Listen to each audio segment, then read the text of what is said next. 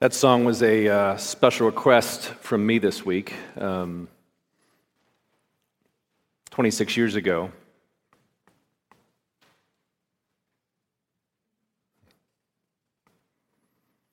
on this Father's Day weekend, is when my dad died.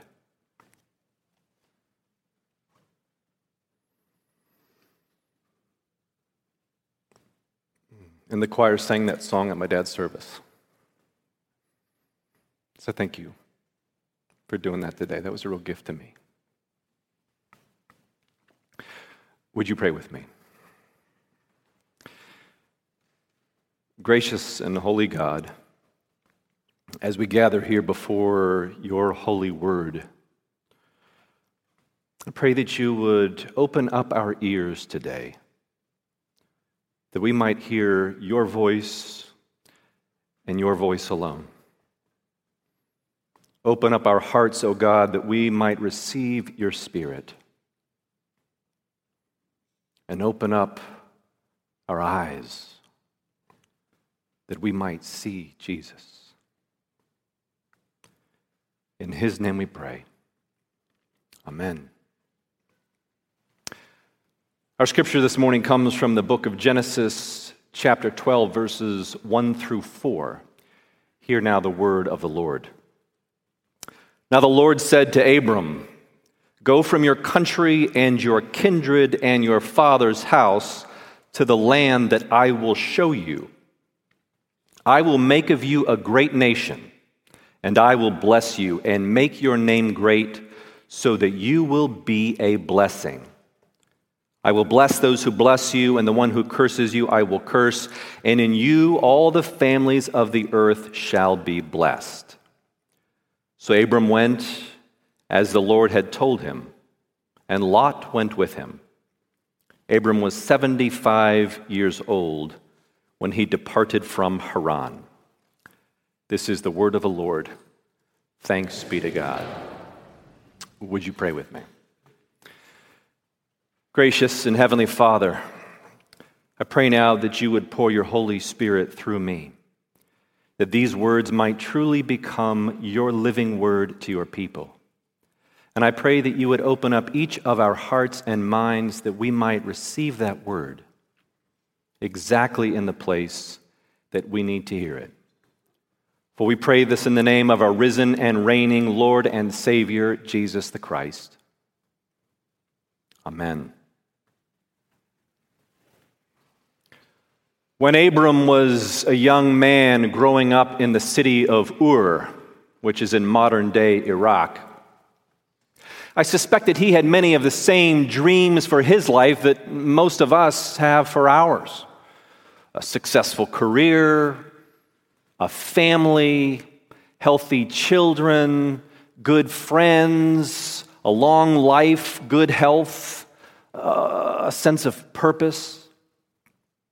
And Abram did seem to see most of these dreams come to fruition, with one major exception, of course. His wife, Sarai, was barren. In other words, they had not been blessed with children, which left them with very little hope for the future. But then one day, Abram's father, Terah, told his family to pack up all their things because they were moving to the land of Canaan. Now, the text does not tell us why he wanted to go there. Perhaps he'd just grown bored in life and was simply looking for a new adventure. Maybe, but I highly doubt it.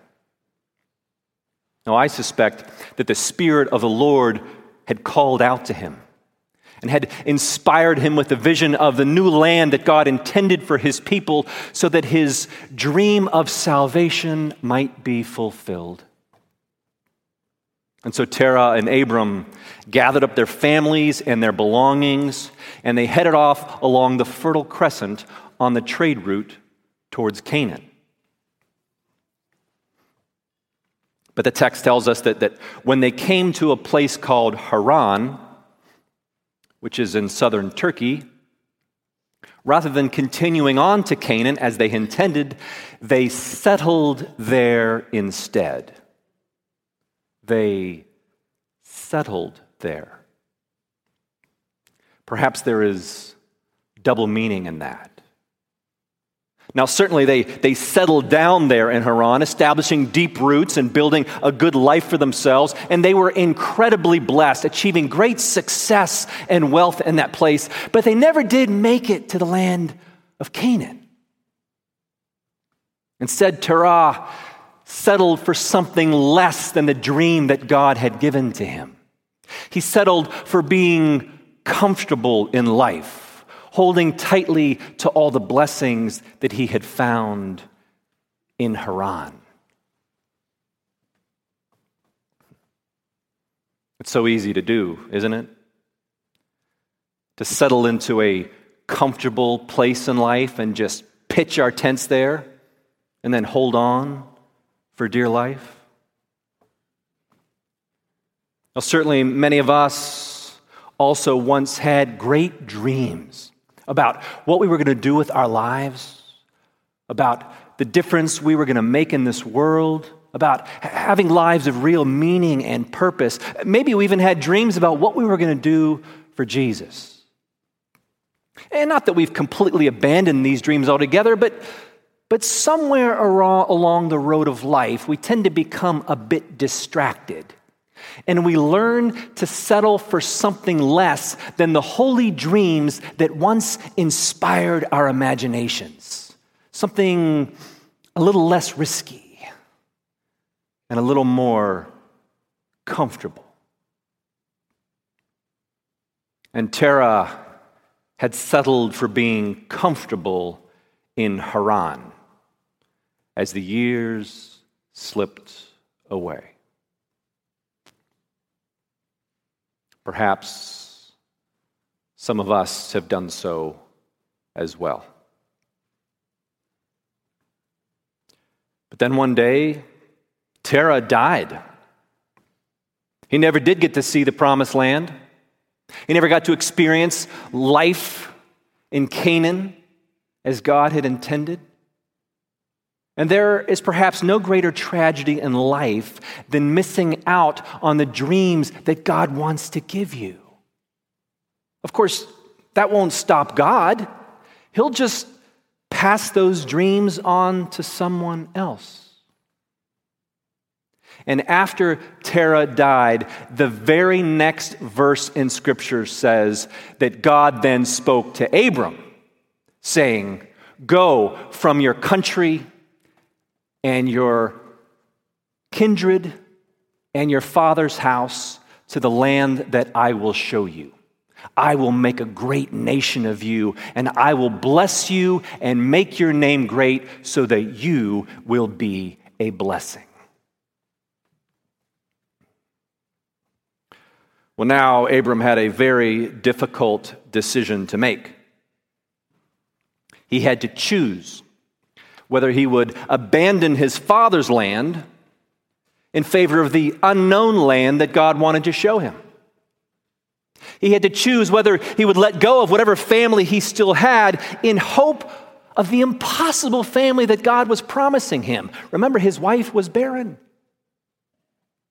Abram had to choose whether he would forego all of the blessings that he had accumulated and inherited in Haran in order to receive the blessings and the inheritance that God was offering him in Canaan. It was an incredible offer, but it came at quite a cost.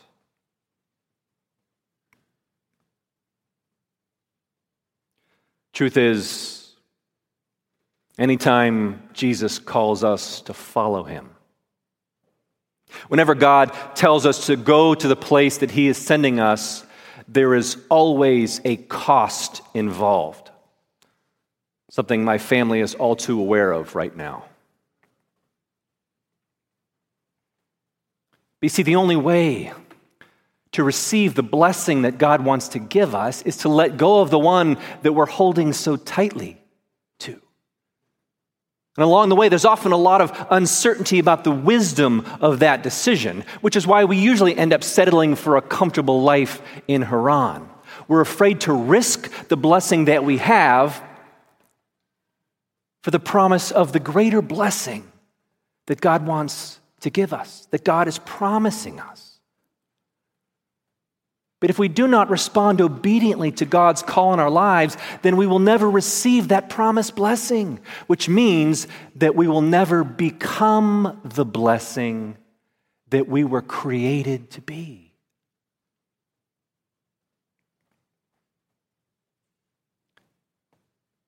When God spoke to Abram, he said, Go to the land that I will show you and I will bless you so that you will be a blessing. This is the most foundational calling on every one of our lives, the one on which every other calling is based. Before you are called to be a father, or a wife, or a teacher, or an accountant, or a doctor, or a lawyer, or a chef, or a homemaker, or a pastor, or whatever else. You are called to be a blessing in the name of Jesus, wherever God has put you. And all the blessings that you have in your life were given to you precisely for that purpose. Whether it's a sharp mind, or business savvy or a strong body or computer skills or trade skills or language skills or, uh, or financial resources. God has given every one of these gifts to you so that you might become a blessing so that others might experience the love and the grace and the life of Jesus through you. See, we keep thinking that all these blessings are an end in and of themselves. And that and so we, we, we keep chasing after them throughout our lives, thinking that they're going to bring us fulfillment. And the more we collect for ourselves, the more we tend to forget about our true calling. And so we end up settling down in Canaan in order to enjoy the comfort of all the blessings we've worked so hard to achieve. But be very sure accumulating blessings is not the same thing as abundant living. In fact, it's, it's not really living at all. And Jesus wants so much more for you than just a life of stockpiling blessings. No, he wants you to experience the incredible miracle of being a part of what he's doing in this world by opening yourself up to his spirit so that he might live in you and bless others through you. That is what the abundant life is all about. And it is God's dream for your life and for this church. Don't settle for anything less. But the only way that can happen is if you cultivate your relationship with Jesus, learning to surrender your will for His, and going in faith wherever it is that He calls you to go. That might be the Dominican Republic, or the Czech Republic, or the North Side, or Ambridge, or Birmingham, Alabama. It might be to your classroom, or your workplace, or a nursing home, or even your own home. It might be to one of our children's Sunday school classrooms here in the church, or a church committee, or to one of our leadership boards, or even to your checkbook. Wherever it is, every one of you has the ability to become a blessing because God has blessed each of you in so many ways. And it doesn't make any difference how old you are. Remember, Abram was 75 years old when God called him. It is never too late or too early to become the blessing that God has created you and blessed you to be. Fortunately, this church has already learned so well what it means to be a blessing. And I just want you to know how grateful I am for the blessing that you have been to me and my family these past 10 years. You've been such a gracious and welcoming congregation. You know, when I came here, I felt like I was in way over my head, and that was even before a pink house fell on top of me.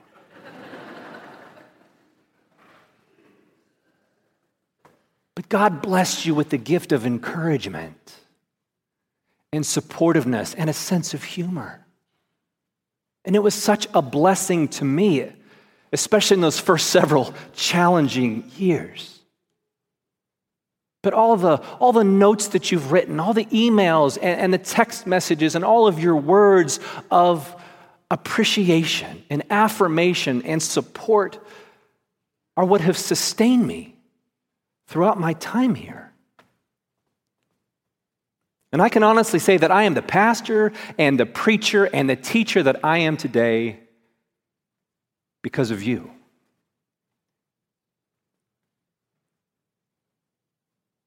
Being your pastor has been the greatest privilege and the greatest blessing of my life. And you've been such a blessing to my family. You have showered us with kindness and hospitality and generosity. You've taken an interest in our kids, making them feel important and noticed and special. Many of you have become our dearest friends, and, and you have been a church family to all of us, all of us. And for that, Rebecca and I will always be so grateful to God for you.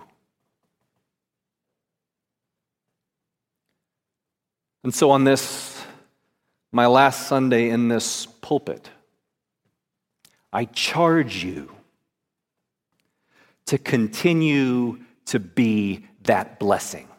No, I charge you to be an even greater blessing because now is the time to step it up, not ease off. Now is the time to engage more deeply, not back away. Now is the time to commit more fully, not wait and see. For what you plant now will become the fruit that you harvest down the road. And you are such a blessed congregation. There, there are so many gifts and talents among you. You have a wonderful and talented staff and a beautiful campus. You have strong leaders, and God has blessed you with great financial resources. But remember, everything that this church has its property, its buildings, its endowments was given because of the faithfulness and generosity of those who have come before us, because they chose to become a blessing with the blessings that they had been given, all in grateful response to God's love and grace that was poured out for them in Jesus Christ. And I charge you to continue the legacy of all those faithful saints who have gone before us in this church. And to that end, I challenge every one of you this week to contact your estate attorney and tell them to put Sewickley Presbyterian Church in your will. So that even long after you are gone, you will continue to be a blessing to generations to come. I challenge you to pledge more to this fall's stewardship campaign than you ever have before, so that this church might become even stronger and more vital and more faithful, the kind of church that the best pastors in the country would love to come.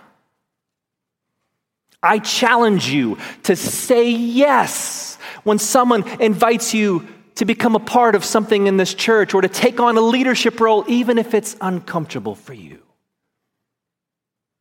I challenge you when you come to worship on Sunday mornings, to look around and find someone that you don't know and go and greet them because you never know. They might be a first time visitor who are just desperate for someone to notice them and to find a church family. I challenge you to be just as welcoming and gracious to Derek and his family as you have been to me and mine. And most of all, I challenge you to continue to be a blessing. Wherever it is that God calls you to be by investing in your relationship with Jesus, studying His Word, and inviting His Spirit to live in you. Remember, far more than anything Jesus wants you to do for Him is what He wants to do through you. And He has blessed every one of you in so many ways so that you might become an instrument of His grace. For we were never meant to become cisterns of God's blessings, hoarding them for ourselves. That's just settling in Haran. No, we were meant to become aqueducts of living water in Canaan letting God's blessings and mercy and grace flow through us to the people around us, wherever it is that Jesus is calling us to follow him. For you see, it is Jesus himself who is our promised land, our true home. He is the fount of every blessing, the one from whom all blessings flow, and you will never feel as alive as you do when the Spirit of Christ is alive within you. And the deeper you choose to go with Jesus, the more closely you draw near to Him, the more you surrender your life to Him, the more you will discover that the greatest blessing of all in this life is not the one you receive, but the one you become. So become that blessing. Sewickley Presbyterian Church. In the name of the Father, and of the Son, and of the Holy Spirit. Amen.